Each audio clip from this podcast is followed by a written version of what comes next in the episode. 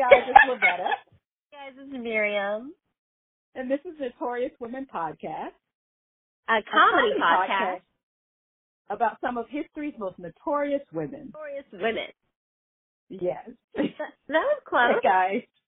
We'll just good, go with that. Good. Fine. I it's mean, fine. pretty good. You know what? If anything goes wrong for now, uh, from now on, we can just be like, blame it on the corona. It's, you know. So, it's corona uh, that did that opening. yeah.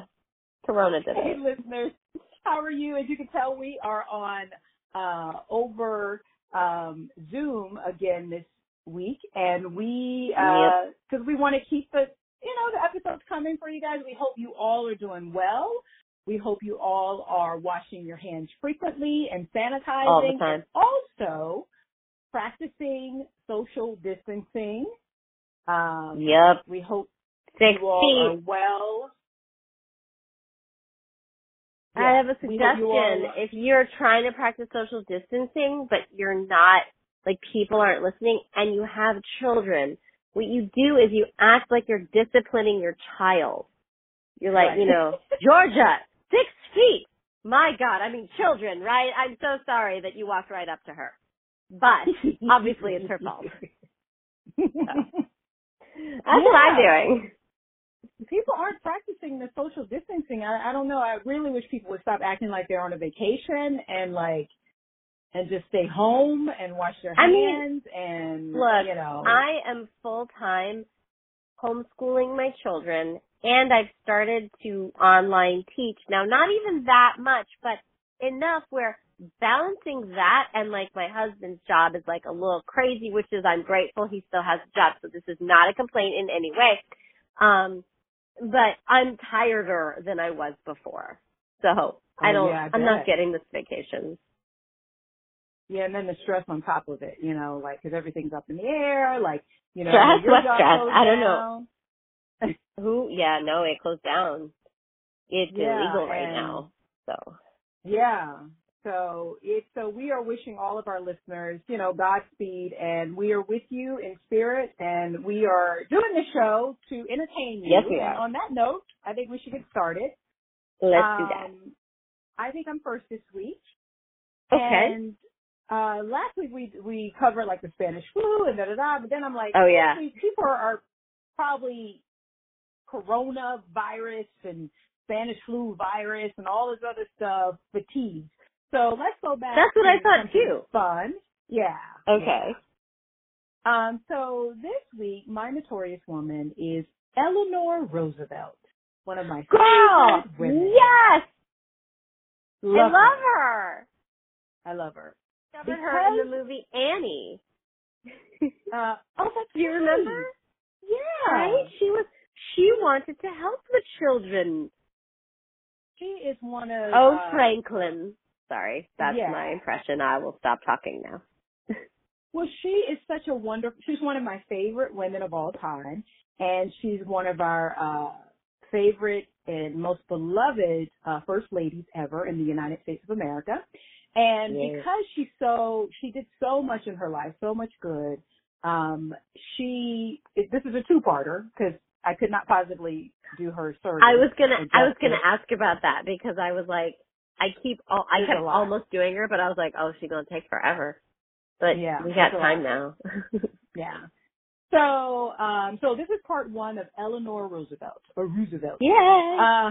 Uh, so, um, Eleanor Roosevelt was born Anna Eleanor Roosevelt on October 11th, 1884 in Okay. New York City, Manhattan. Wait, that was and her she- that was her maiden name?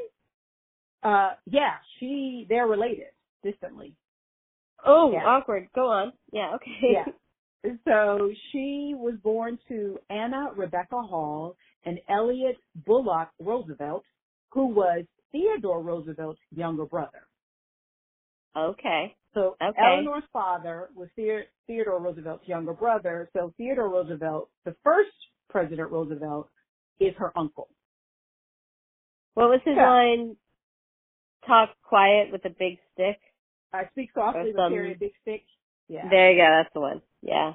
yeah. It was precious. Go so on. now, so from an early age, she was uh she preferred to be called by her middle name Eleanor. So that's what people Okay. called her mostly. Except her mother, her mother Anna nicknamed her Granny because she acted in such a serious.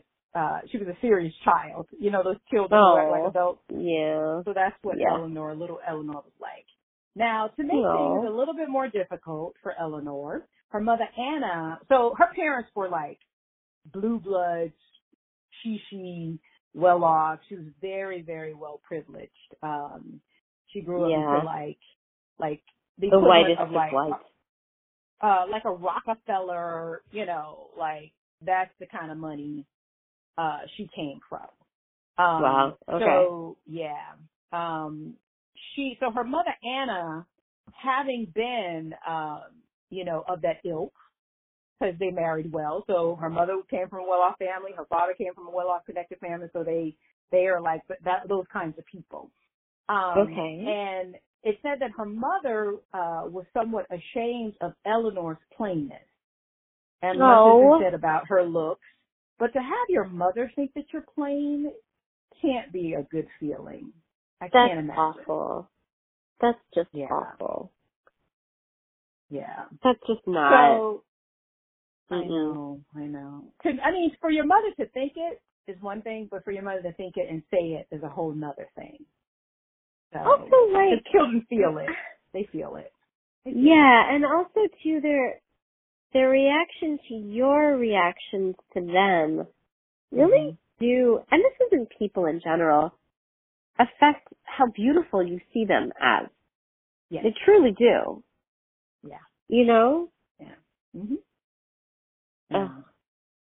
Now, because her family, like like I said, her family came from immense wealth and privilege, and they were part of the New York high society called the Swells. So upper crust, Yes. business, darling. Mm. Um, And so, like many We're a couple of families, there's a lot of tea to be spilled in a lot of scandals going on behind the scenes. Um, so Eleanor was the oldest. She had two younger brothers, Elliot Jr. Uh, and Hall. Um, oh, Elliot Jr. and then Elliot. Uh, oh, da, da, da, hold on. Uh, and Hall, another, so a brother named Elliot Jr. and a brother named Hall. But then she had a half Okay. brother named Elliot Roosevelt Mann through her father's affair with a servant. Oh my god. Mm-hmm. Yes, Mm. he is. Oh no, he did. Okay. Yes, we did. So now, And they Eleanor named, they both named, they, there's two Elliot Juniors. Come on. well, you know, Wow. the the, uh, the servant by the name of Katie Mann. Katie was like, "I'll show She's you." like, his name is Elliot Roosevelt. It's yeah. Elliot. Yep. Spelled Oh yeah. a junior. Okay. Yeah. I know. Probably what she sounded like.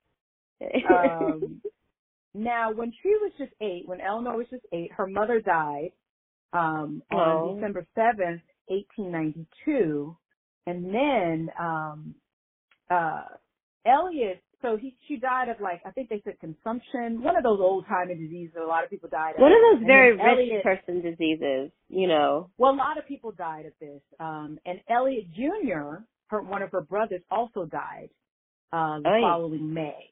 So her mother died in December of 1892, and then her brother died. One of her brothers died um, How did- in May how of did the brother die?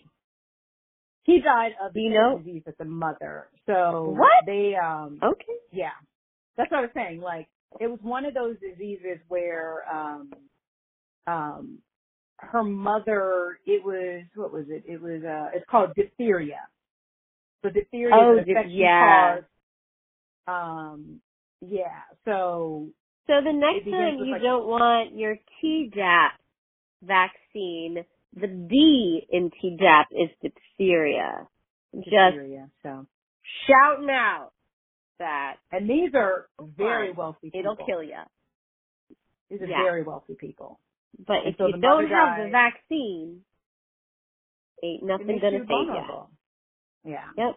Now, after her mother died and her brother died, her father um, was considered an alcoholic. He was confined to a sanatorium, Whoa.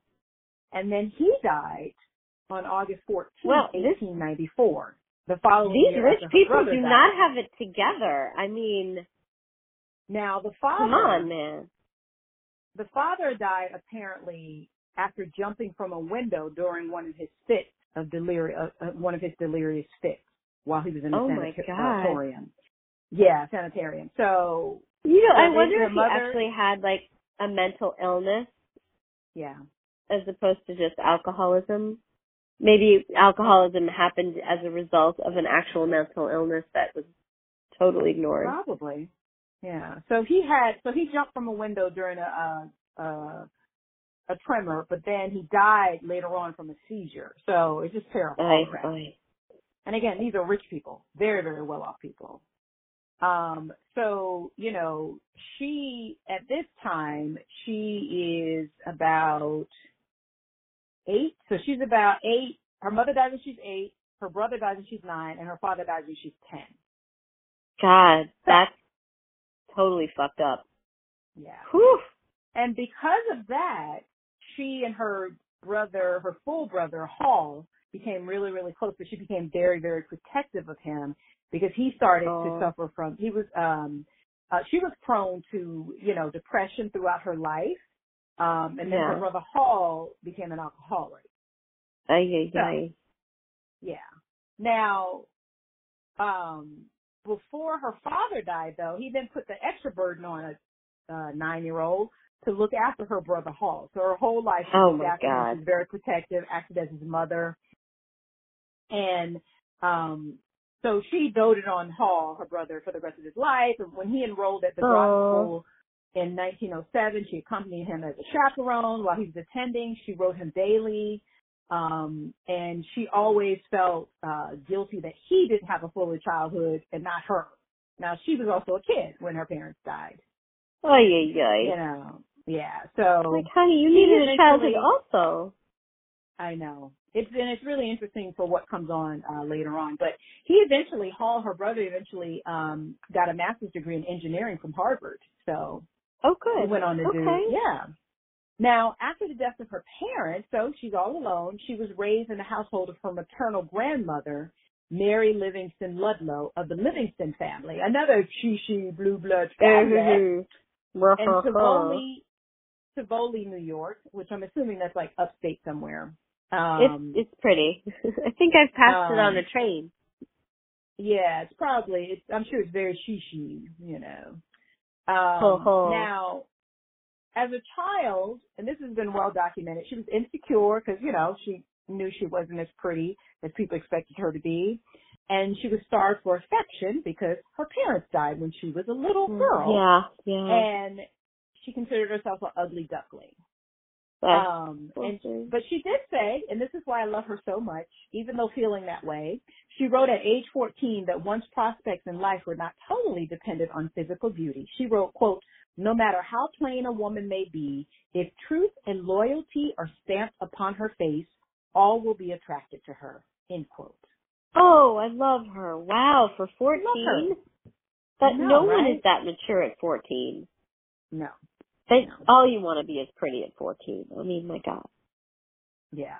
I mean, Now, I was so filled was- with steps too. Yeah. even if you're- I wasn't. yeah. Yeah. now, um, I mean, I was, but I wanted to be pretty. You were, of course you were. I know you were. Now, Oh, that's Eleanor, sweet. I had a lot of very thick glasses. Go on. No, you looking back now, you'd be like, I was adorable.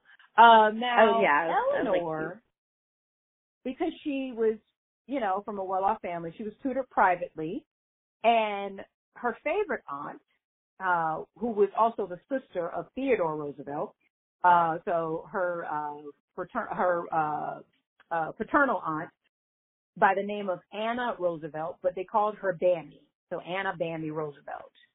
Um, Okay.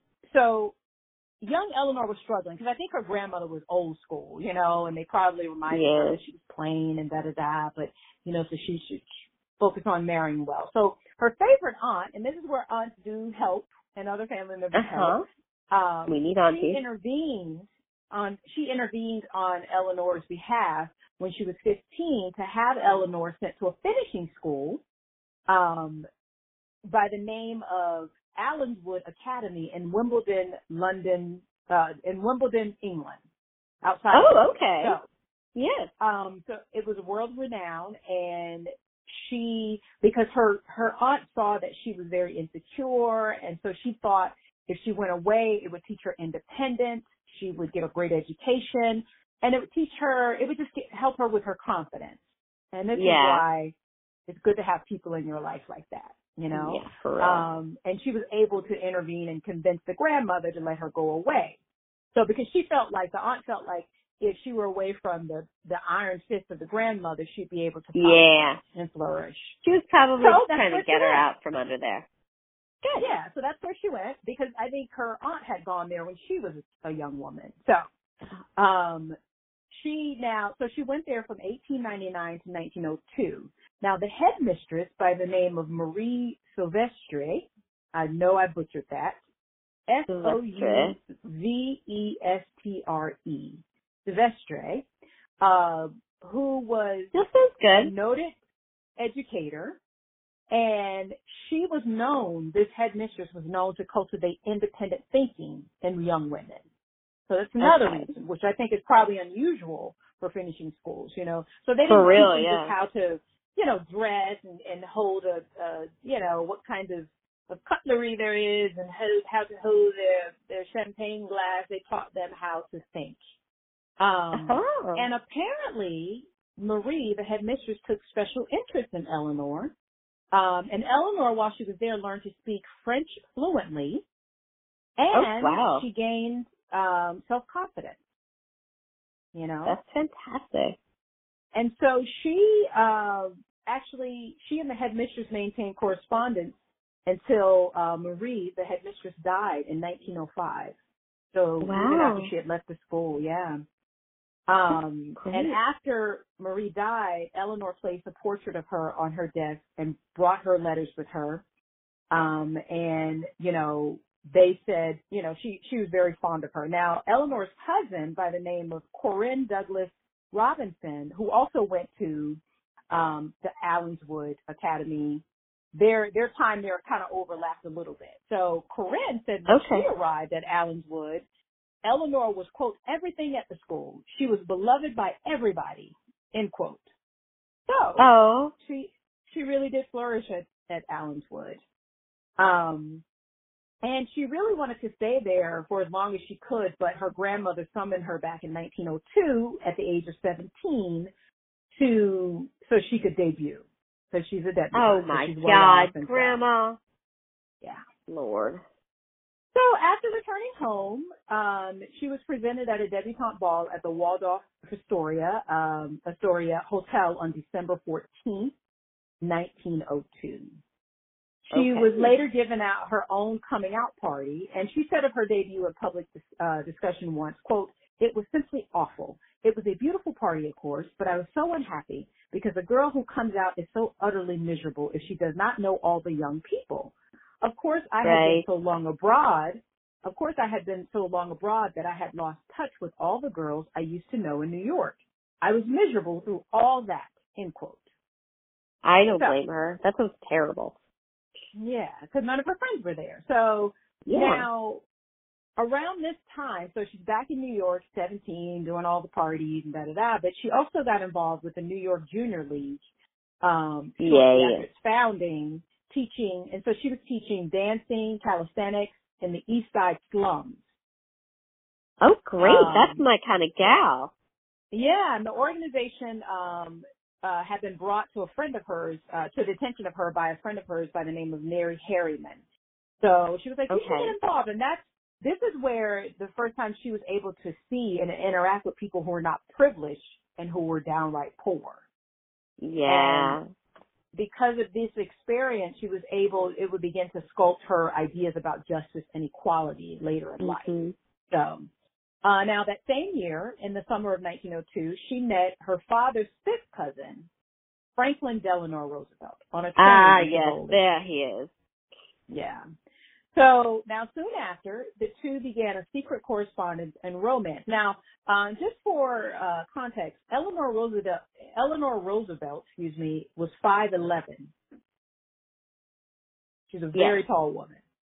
Yeah. Um, and back then, that was a giant. I mean, 5'11 is tall even today, but back then, I mean, women we- were much like tinier. that just didn't. Nobody was that tall. I mean, like people were generally a little bit shorter. Yeah. So that was. Yeah. Yeah.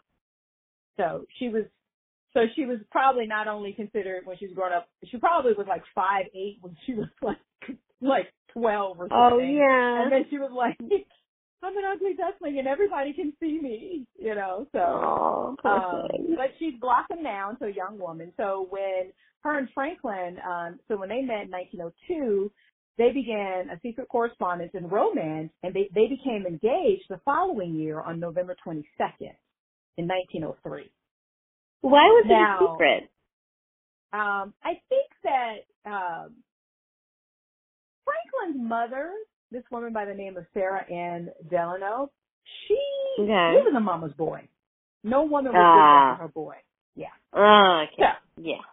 That feels and right. Of course, she opposed the union and made her promise that the engagement would not be officially announced for a year. Um, and he later wrote, quote, I know what pain I must have caused you. He wrote to his mother of his decision, but he added, uh, I know my own mind and known it for, Okay. and known it for a long time. And now I could never think of otherwise, end quote. So no other woman was good enough for her. Obviously it couldn't have been of her station in life because, you know, they're all like blue bloods. Um, Yeah, I mean, like, what's the argument exactly? some women just don't like any woman. So, um, yeah.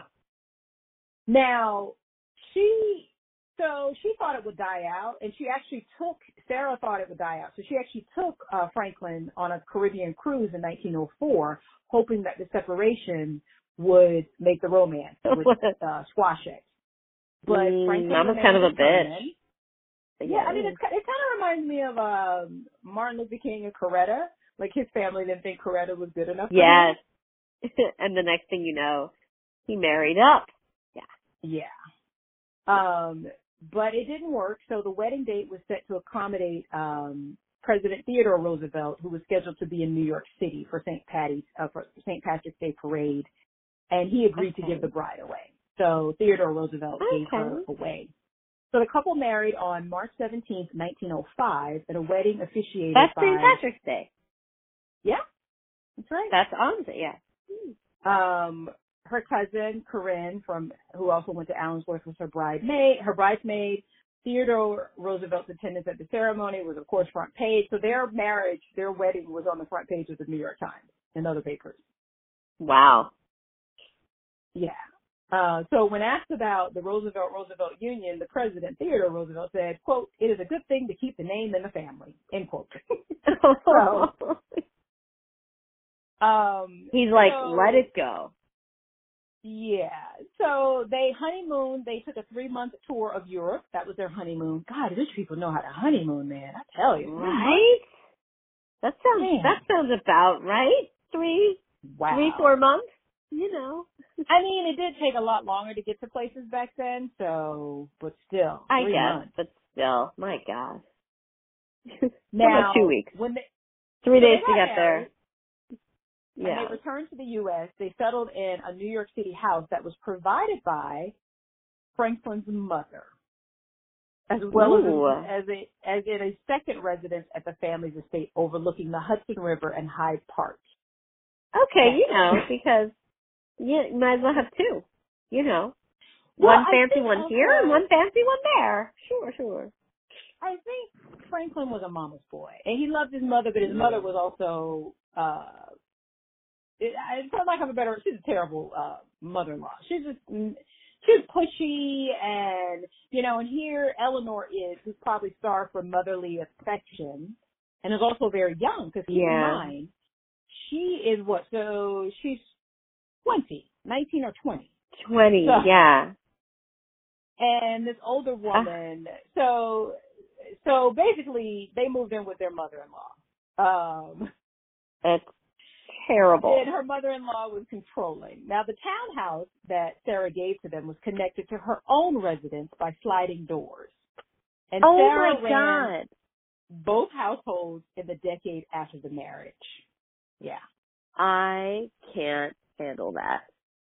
I Yeah. would leave him. So, uh, Oh, now, my God. Uh, so Eleanor said to Franklin one time to explain how you know how much she was, how much it was. It was just too much. He quote. He she said to him, "quote I did not like to live in a house which was not in any way mine, one that I had done nothing about, and which did not represent the way I wanted to live." But yeah, that's great. Yeah. She Mm. also, once they started having children, she also uh wanted to control how they raised their children. No. Yeah. Oh, that's Yeah. see, I can't with her. I cannot. And Mm. Eleanor once said of the of her her mother-in-law Sarah's like bullying basically. She said, "quote Franklin's Yeah. children were more my mother-in-law's children than they were mine." Ugh. And Uh-oh. her eldest son, James, remembered his his grandmother telling him and her other grandchildren, "quote Your mother only bore you. I am more your mother than your mother is." End quote. That bitch. All right. You know what? Not. There we go. I said it. That bitch. I mean. Yeah, but you know Uh-uh. what? Because Eleanor later said it's so interesting how she was with her younger brother, but she said she didn't really feel very um motherly, and I I think it's because Sarah was in the way. I don't think she had any. I mean, yeah. But I mean, that was that's like.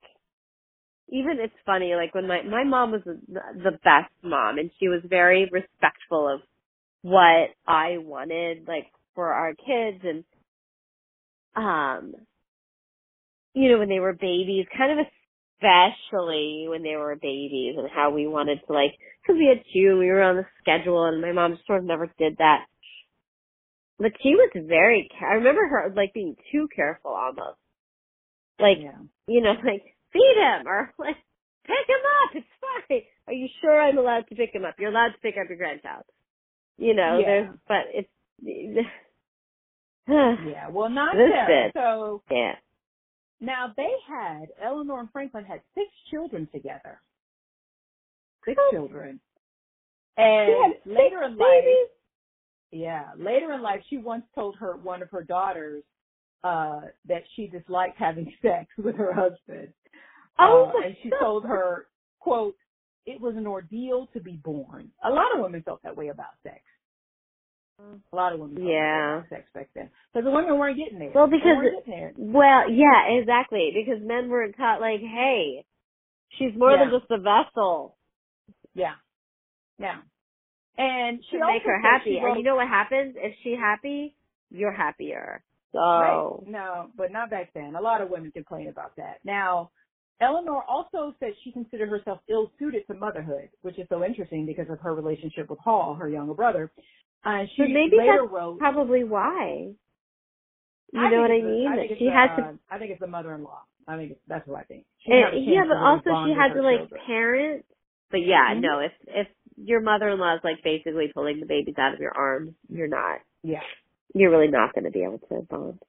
Yeah, and so she later wrote about that quote, it did not come naturally to me to understand little children or to enjoy them, end quote. Oh, oh. now, Meanwhile, so here I am, a kindergarten teacher. Go on. Well, here she is. She's a young woman. This this very uh, bullying mother-in-law comes in, takes over, and you're like, ah, she's just having babies, six children. She was busy, and then in September of 1918, uh, so they've been married now since 1905. So they've been married 13 years. She was unpacking one of Franklin's suitcases when she discovered a bundle of love letters to him from her social secretary by the name of Lucy Mercer. And, ah, okay. Mm.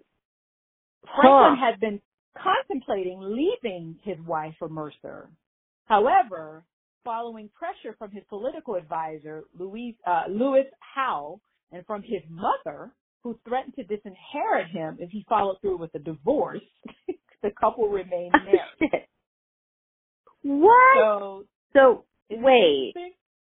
How does she feel about this? Because after I cut off his penis, I would then want a divorce. That's Well, she said. Well, she said their union from that point on was more of a political partnership. she was disillusioned. Um, so she began to Mm. get active in public life again, and she focused increasingly on her social work rather than her role as a wife. Because imagine, 13 Mm. years, you know, popped out all these babies, you had to deal with this this this pushy uh mother-in-law, and then this you find all these love letters, and he talking about leaving you. Mm, mm, Uh-uh. yeah. And she's 33. She's only 33. Yep. Oh my god. You're like, really? No. Tell me what else I need to do. Yeah. Now, in 1920, after Governor James M. Cox of Ohio won the president, uh, the party's presidential nomination at the uh, DNC, at the DNC, the uh, Democratic National Convention, he chose Franklin as his running mate, and the party formally Okay. nominated uh, uh, Roosevelt as VP. Unfortunately, the Cox Roosevelt ticket was defeated by Republicans Warren G. Harding and Calvin Coolidge in the presidential election by a wide margin. Um, and Okay. the Republican ticket carried every state outside of the South. Now, the 1920 election also saw the first public participation of Eleanor, who, with the support of Louis Howe, established herself as a valuable political ally. Okay. So, now in August of 1921, the family was vacationing at uh, Campobello Island, New Brunswick, Canada, when Franklin was diagnosed with a paralytic illness, at the time Yeah. believed to be polio. So during Was it illness- polio? Uh, th- yeah, a lot of people think it was. Uh, during his illness, This- though, yeah. uh, through her nursing care, so Eleanor stepped up as a wife, even though he had been thinking about leaving her. And a lot I don't of, almost understand. But go on. all of his doctors said that it was Eleanor because of Eleanor's uh, dedication to getting him better um, and well. Um, he survived death. His Wow. legs remained paralyzed though permanently. Yeah, Yes. yeah. And so now, when the extent of his disability became clear, Eleanor fought a battle with his with her mother-in-law over the future, persuading him to stay in politics. So Eleanor wanted him to stay in politics because she knows that's what he loved, and she probably knew he needed something to fight for in life. Yes. know? Yes. Um, but his mother, because he's a mama's boy, she wanted him to retire and become a country gentleman. So, Oh my god. Mama, Um, go away. Go knit something. You're done here. Bye. But uh, Franklin's physician, Dr. William Keen, he said that um, if it wasn't for Eleanor, he he definitely would have perished, Franklin. And he even said to her, "quote You have been a rare wife and have been and have borne your heavy burden most bravely." He said, proclaiming her Uh-huh. one of my heroines. End quote. Oh, So, yeah. that's Now, amazing. this proved a turning point in Eleanor and Sara's long running struggle. As also because around this time, Eleanor's public figure, uh, pu- public figure out in uh, role grew. People um, started to admire her, so she was able to break away from her mother-in-law's control. Nice. Um, and it also tensions between Sara and Roosevelt uh, and Sara and, and Eleanor over her new political friends rose to the point that the family constructed a cottage at um, Valkill in which Eleanor and her guests lived when Franklin and the children were away from Hyde Park. So when Franklin and the kids were away, Eleanor's like, I can't stay in the house with this crazy lady. She's driving me crazy. So she had another thing on the property, another house on the property. I mean, was okay. Was Franklin sleeping with her? Um, I, I don't think they probably slept together um, after she found out about. I mean, maybe they did. Maybe they reconciled sexually after, but you know, he's paralyzed, so it was like, you know. But I also think he started to really admire his wife. Um, yeah. Big surprise. She was she loved me, and you know, um, who knows how this other chickadee on the side. Uh, Yeah, you don't know. He became paralyzed. Yeah. Um, but uh, by all accounts, I mean, he always thought she was really smart and she always had great ideas before that. But after that, Yeah. seeing how she took care of him, it did, really did change the nature of their relationship and they became very, very close. Oh. Um, I had heard that Franklin had mistresses even after he was paralyzed, so perhaps they no longer had a, a sexual relationship. But who knows? You never know what goes on in people's And and maybe Yeah. she was like, "That's fine. Do what you got to do. I don't Yeah. want to touch you anyway." especially she didn't enjoy Yeah. sex. So Yeah. Um, so she built another house called Valkill, and it was um, Right. loosely translated as waterfall stream from the Dutch language common to the original European settlers of the area. So, Okay. um, now Franklin encouraged, oh, excuse me, Franklin encouraged Eleanor to develop this property as a place where she could implement some of her ideas for work with winter jobs Okay. for rural workers and women. Each year she held a picnic at Valkill for delinquent boys. Uh, her granddaughter Eleanor Roosevelt Seagraves assisted her and and kept you know many of her causes going after Eleanor had passed. So she was really close to Oh. this granddaughter. Um and yeah, so he because again, I and I had heard this before. By all accounts, he really respected her opinion, and he thought she was so Yeah, bright. She had great ideas, and so he encouraged her, and she really enjoyed it. So now in 1924, she campaigned for Democrat Alfred E. Smith in his successful reelection bid as governor of New York against the Republican nominee and her first cousin, Theodore Roosevelt Jr. Oh my god. So, Jesus. Franklin has spoken out on uh, Theodore Roosevelt Jr.'s quote wretched record as Assistant Secretary of the Navy during the Teapot Dome scandal. Look that up; that's a big deal. And in return, Oh yeah, I think that sounds right. That sounds familiar. Anyway, uh, go on. Thea- yeah, so the family split, like, because they thought, oh, you're Roosevelt, you should stick together. They were like, mm, nope, nope. um, so I mean, I think we all can look at our family and get that. I'm just saying, yeah. right?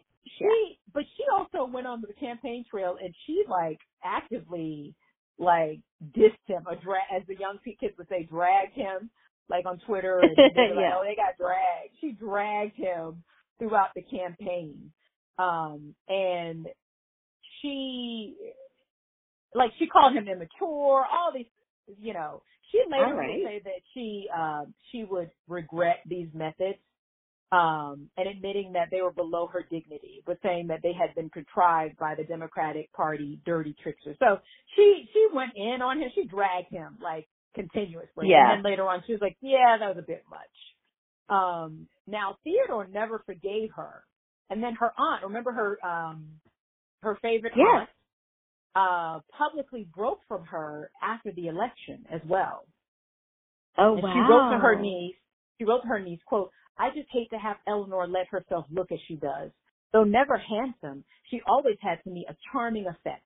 But alas and lackaday, since politics have become her choicest interest, all her charms have disappeared. End quote. Oh, that's harsh. but eventually they reconciled, you know. They did. Um, okay, good.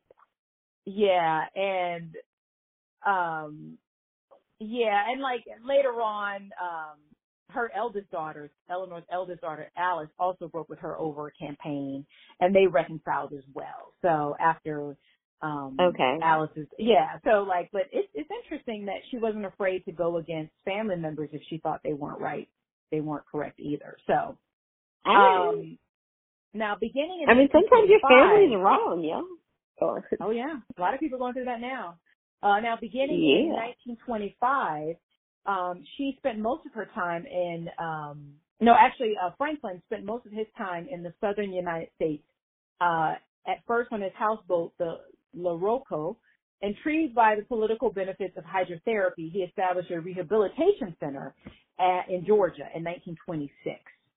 Oh, Uh, to create the rehabilitation center, he assembled a staff of physical therapists and used most of his inheritance to purchase the Meriwether Inn. In 1938, um, Roosevelt founded the National Foundation for Infantile Paralysis, leading to the development of polio vaccines.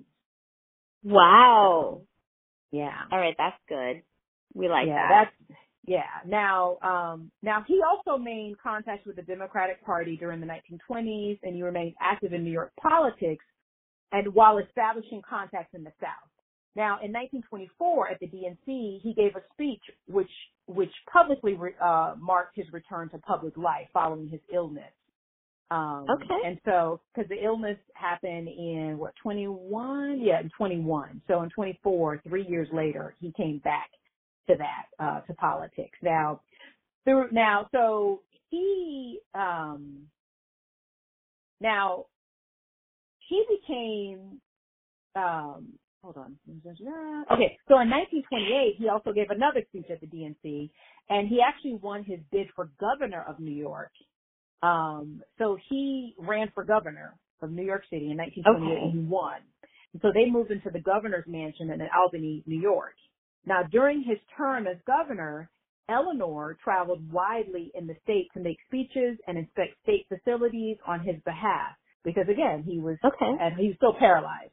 Reporting her right, findings right. to him, reporting her findings to him at, at the end of each trip. So again, he had to rely on her and he really thought she was really intelligent and she had a lot of insight. And what I love about her is that this is where her because a lot of women of her ilk never went down to the poor part of town. They didn't know no, what it was like Absolutely not. people. Yeah. So this is what I really admire about her. So now in 1927, she joined uh, friends Marion Dickerman and Nancy Cook in buying the Todhunter School for Girls, a finishing school oh. that also offered college preparatory courses uh, in New York City. Now at the school, she taught upper level courses in American literature and history, emphasizing independent thought, current events, and social engagement. All right. Isn't that amazing? So this is yeah. yeah. So you didn't have to do that. She established Valkill Industries with Cook Dickerman and Caroline O'Day, three friends she met through her activities in the women's division of the New York State Democratic Party. It was located okay. on the banks of, of the stream that flowed through the Roosevelt family estate in Hyde Park. Um, Rose, she and her business partners financed the construction of a small factory to provide supplemental income for local farming families who would make furniture, uh, pewter, and homespun cloth using traditional craft methods. Methods. That's Capitalizing, so cool. yeah, on the popularity of the colonial revival. So they kind of had a hipster revival of their own then. Yeah. Uh, most of the Valkill products were modeled on 18th century forms. She promoted Valkill through interviews and public appearances and, and creating a way for these families to make extra income. Um, and, um, but it never became subsistent program that, you know, they wanted it to become, but it did pave the way uh, for a larger New Deal initiative during Franklin ah. Roosevelt's presidential administration. So yeah, she started all of this before he became governor and continued throughout. And it didn't quite reach, you know, widespread, um, to go as pop, get as popular as they'd like, but that, that planted a seed in her mind for later on when, um, Franklin becomes president. So that's the end of part one of Eleanor Roosevelt. I'm going to end it at that in 1928. Um, All right. Yeah, so that's Eleanor Roosevelt, I, one of my favorite, favorite women of all time. She's amazing. Like what you covered today is very much like stuff I had no idea. You know, like that's like I I didn't know where she came from really and and I mean I'm probably very ignorant, but I did not know she was born with the last name Roosevelt. Yeah. But I think fifth cousin is is yeah, kind yeah, of okay. okay. Yeah. so. Yeah. Um well all right. Now, who's your notorious So- woman? My notorious woman is I love telling you where I get inspiration and sometimes this is Googling things. But did you watch the series, um I don't know what it's called, but it's um it's a Netflix, it's new with uh it's the something of Madam C J Walker. I don't know what it's exactly yes, that's what I was watching before I got on with you. Girl, did you finish it? Oh yeah. Oh yeah. Okay. Great. So if you if you want to see it, there might be like a little bit of spoilers in My Lady because Yeah. So like I pow- I powered through it. It's very easy to power through series right now. so Um, good. I loved it. It's so good. It's Yeah. so, and if you're like, oh, I don't want something so dark, it's not dark. It's like It's not I mean, at it's- all. there's it's some- very inspiring. it's like a little little moments of darkness, but like I mean, you know, there's reality, but but it's like lovely and there's like musical numbers and it's fun and it's again exactly very inspiring. So I'm not Yeah. doing Madam C.J. Walker because I thought that was too easy. Also, Okay. go see that. Also, when you're done with it, you can go be like me and be like, what's true versus what's not true. Uh, Right, and they're right, very right. honest about it. The series is like, this is inspired by her. Like, this isn't, not everything actually happened. But if you watch it, she has, oh my god, I can't remember the name of Addie May, right? Addie Mhm. May is her rival. And I was like, I gotta find out about this Addie May. And so I am going to talk about Addie May. Addie May I'm so glad. does not So glad. actually exist. She is inspired by a woman named Annie Malone Turnbo. Mm. So I'm going to talk about her. And I'll talk a little bit about like what actually went on between them. It's not what it looks like. Um, Okay. but she, but I will say Annie Malone, who inspired that character, did a lot, like far more than I'm like she could have her own miniseries. I'm throwing that out there so that they make it, and I'm pretty sure I have a lot of influence that way. So it's like already done. You understand? Yes. Okay. So thanks for humoring me, Lavetta.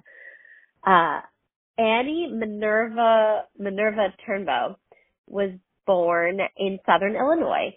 She is the daughter of enslaved Africans Robert and Isabella Turnbo.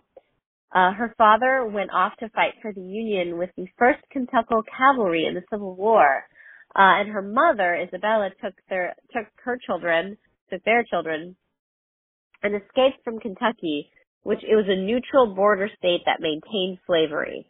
So uh, Mm. after, which is almost the worst, right? Yeah. Because they're like, we're not gonna fight, but we like slaves. Like, bitch, at least pick a side. You know what I'm saying? When you're neutral. I know, right? Yeah. Uh, you ain't neutral when you have slaves, okay? You have a very clear No. opinion. Um, like we want all the so I- benefits, but we don't have to like. We don't want to have to defend it. right, yeah, exactly. But we just like want to own people. What's wrong? Yeah. Uh, We want all the benefits of free labor, but not have to Uh-huh. pay for it. Not have to like, do anything to keep it. Yeah. bitch, you gotta stand up and say out loud that you want to own people. Oh, can you do Yeah. that? No? Then sit down Nope. and stop it. Um, so they traveled down the Ohio River and found refuge in Metropolis, Illinois. Um, and that is where Annie was born, and she was the tenth of eleven children. I am just so Ooh. impressed with these people having eleven children whilst running Lord. away from slavery. I just wow. They're- I mean, can't. antibiotics weren't even invented, and they're just and they're real really, and they just do it. right? And it's, I mean, I gotta stop complaining about homeschooling. I really do. Like, my God, I'm gonna let that go. Eleven children while on the run, like she's given birth. I mean, I just, it's amazing. Okay, so Annie was born on a farm near a Metropolis in Massac County, Illinois. She was unfortunately orphaned at a young age. All these people orphaned at young ages. Um, Aw. She attended public school. I don't know what happened to her parents, but I mean, I have a solid idea with her father off at war. Um, uh, she went to a public school before moving in 1896. Well, I don't have when she was born. Uh, it's like, you know, right after slavery ended, something like that. Um, Okay. so I, I'm guessing, I'm guessing, uh, I'm guessing about 1880. Okay. So like, solidly after. yeah. Um, and, uh, she went off to live with her older sister, uh, named Ada Moody in Peoria. Uh, she Oh, went to high school there and she took particular interest in chemistry. But she was Oh. ill a lot and so she had to withdraw from classes. Now, I, I don't know what her illness was. mhm.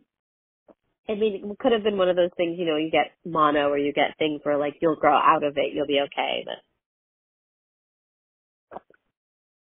Hey, hold on, I might cough. as far as I know, y'all, it's not the COVID, but who knows? I don't know. don't You don't worry, know, I'm keeping six feet away from everybody, and I'm mostly inside. yes. So when she was out of school, so she was home, she grew very fascinated with hair and hair care. And so she would practice hairdressing with her sister. So she was, remember, obsessed with chemistry and then became obsessed with hair care. She began to develop her own hair care products. So at the time, um, women were using things like goose fat, heavy oils, soap, or bacon grease. I did not know this to straighten curls, which was damaging to both the scalp and the hair.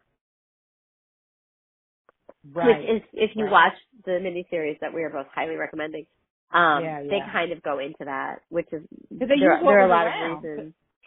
You know, because now we have, Yeah. um, you know, we have uh, many products. We have shea butter, and you know, Mhm. and but, mm yep, not back then. And I googled it. You can still get Madam C.J. Walker uh, products. Yes, I you think it's can. I think so too. Um, but I think it's interesting too. It tells you like white women had hair things, Mhm. but nobody was looking to market to black women to become beautiful. right. Like it's not that there wasn't a want and a need, um, but the people like in the people who had any sort of power, just it just didn't occur to them. Right. So it did it did require um people to have, you know, someone else to care. And so she cared and she figured some things out, which I'm like just this part with expertise in both chemistry and hair care, she figured this Mhm. shit out. Like that's amazing. Like I could stop know. there and like what wow, I I know.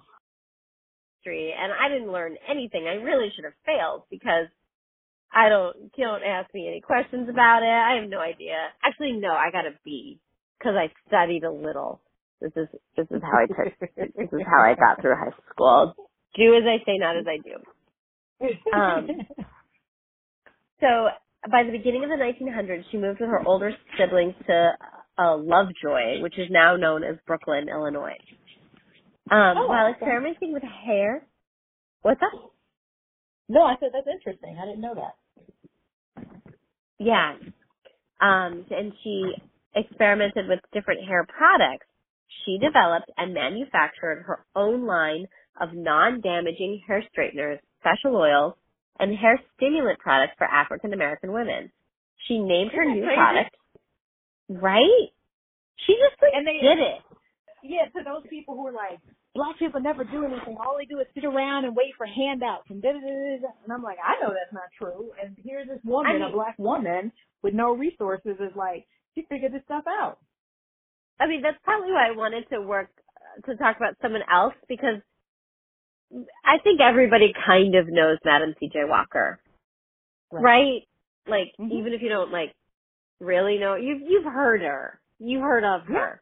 This is Yeah. the first female millionaire, Yeah, Um, self-made, self-made, self-made, woman. came from right. She was the first self-made American woman, black or white, millionaire. Yep.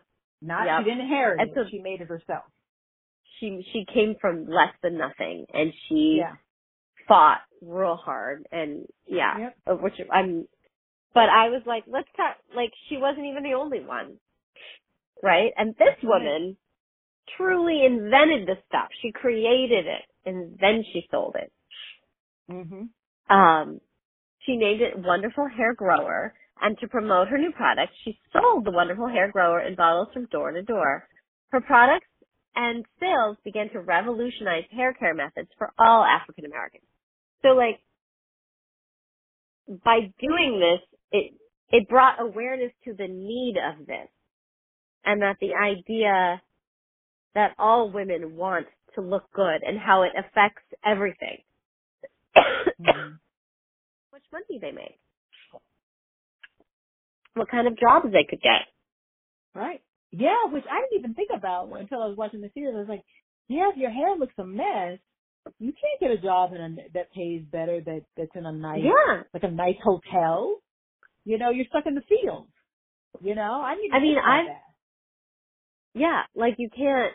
You have to look nice. You have to look for. I mean, I've had. Yeah. I mean, I'm not comparing myself to women back then, but I remember having when I started to temp in New York City, and some jobs they were like, you need to dress, and I was like, I, I can't afford to buy these clothes. Like I no, Right, like right.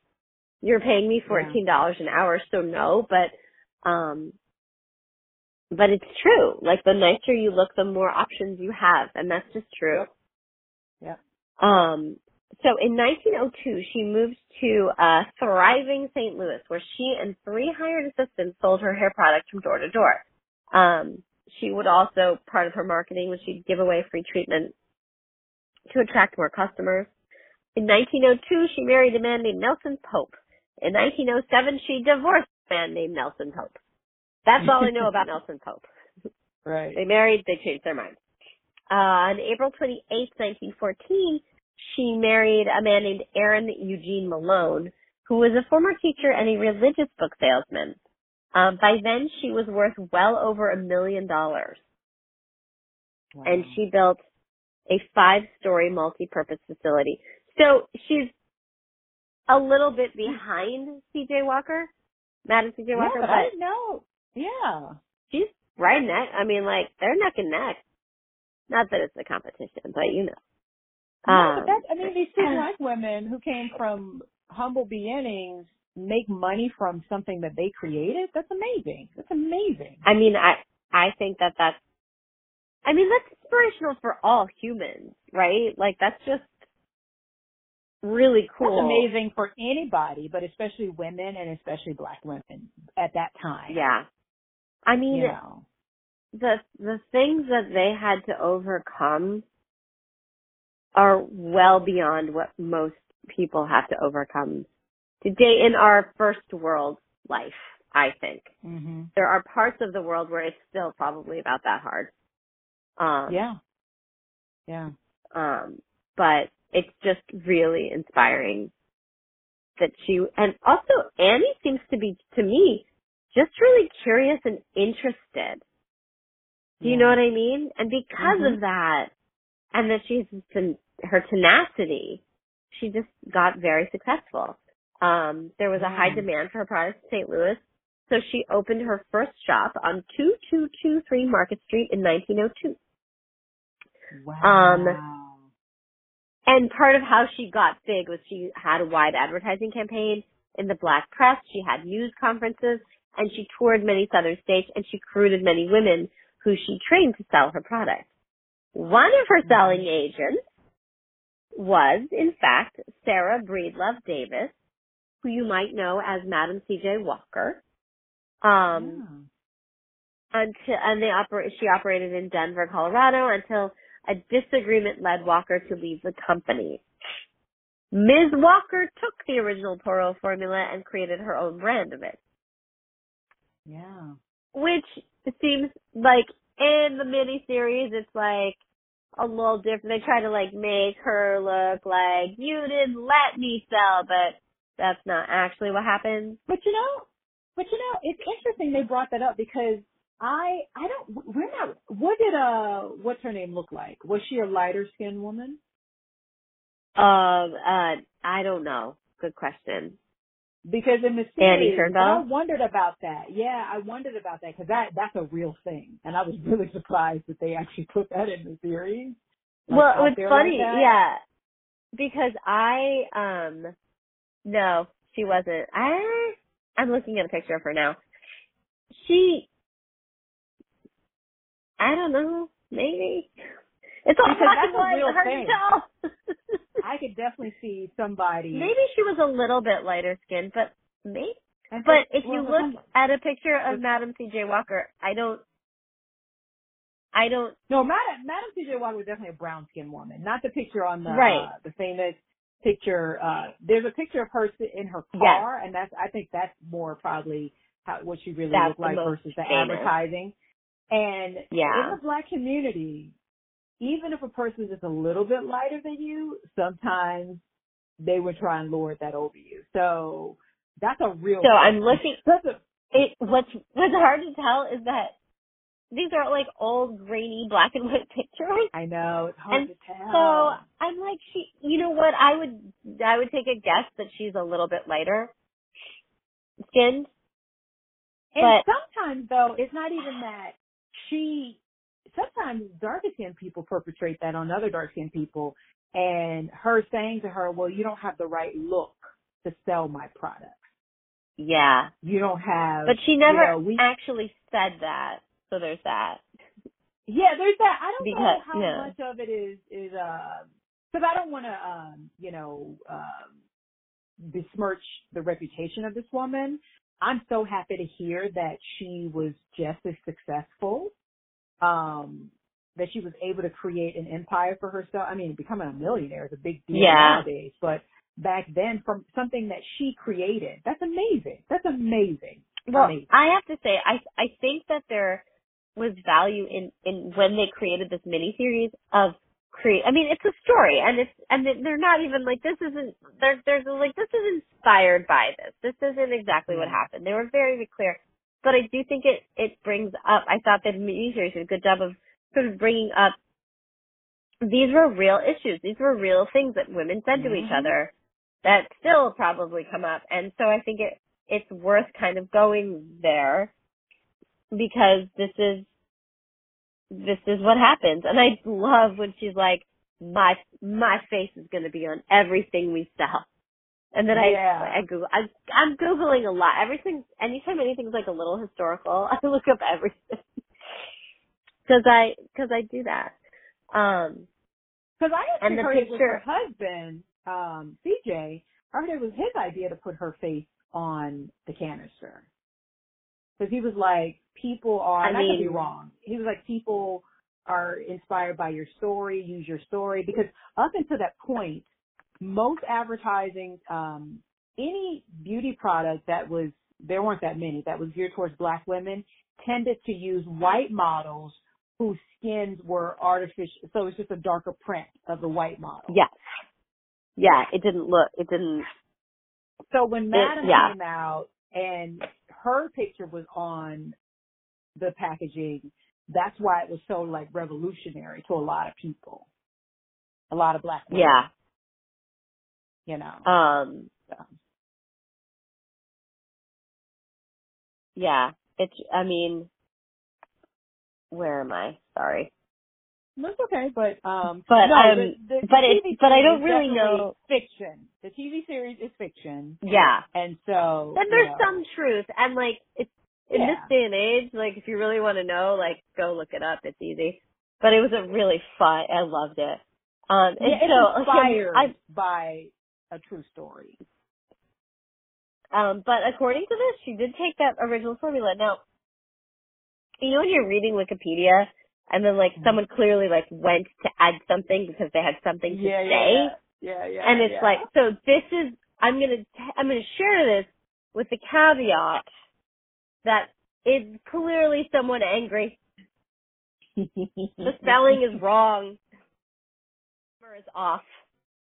So i changed it don't worry. But she says that someone says that miss annie malone is the first person to make hair products for black women and got little credit for this accomplishment um i don't know if like that's a hundred percent true i've heard Yeah. that there were more and that Yeah, yeah. these the, the the the formula that she created was something people used. So she put it together herself and it worked really well clearly, but like it wasn't like nobody ever had anything ever and then she came and created it and then Madam CJ Walker stole it. Like it was a little more convoluted than that.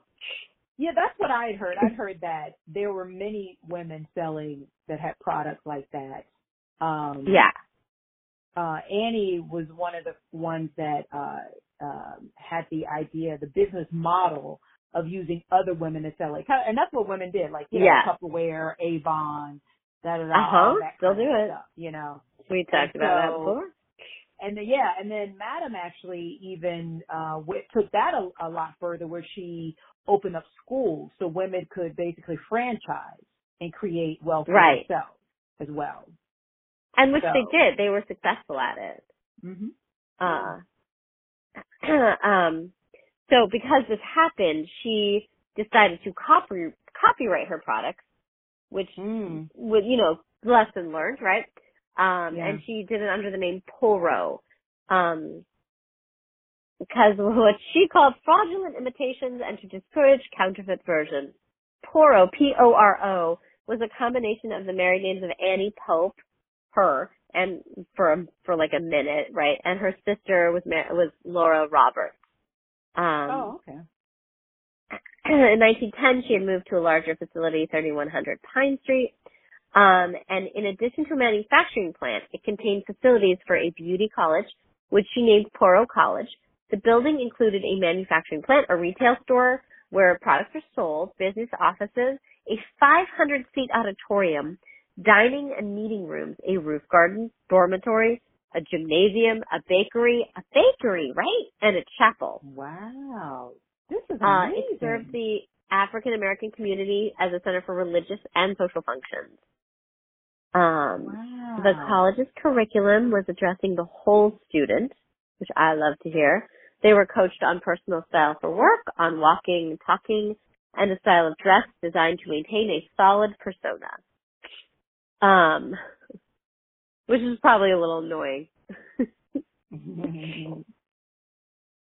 Um, That's amazing. they, I mean, right? None of this was clear. Like, I'm like, wow, she really should be sort of talked about like a little bit more, right? Well, Madam just had a, well, Madam's husband, CJ, was a uh, advertiser. He was a, uh, yes, she just had better, better advertising. yeah, she really did, yeah, because it's it's literally the same product. yeah. Um, but the college employed nearly 200 people in St. Louis, um, and it created jobs for almost 75,000 women in North and South America, in Africa, and the Philippines. wow. By the 1920s, she had become a multimillionaire. In 1924, she paid income tax of nearly $40,000, which was the highest in Missouri. Uh, she apparently lived modestly and gave thousands of dollars to the local black YMCA and the Howard University College of Medicine in DC. She also donated money to the St. Louis Colored St. Louis Colored Orphans Home, which she served as president on the board of directors from 1919 to 1943. Um, with her help in 1922, the home bought a facility at 2612 Goode Avenue, uh, which was renamed Annie Malone Drive in her honor.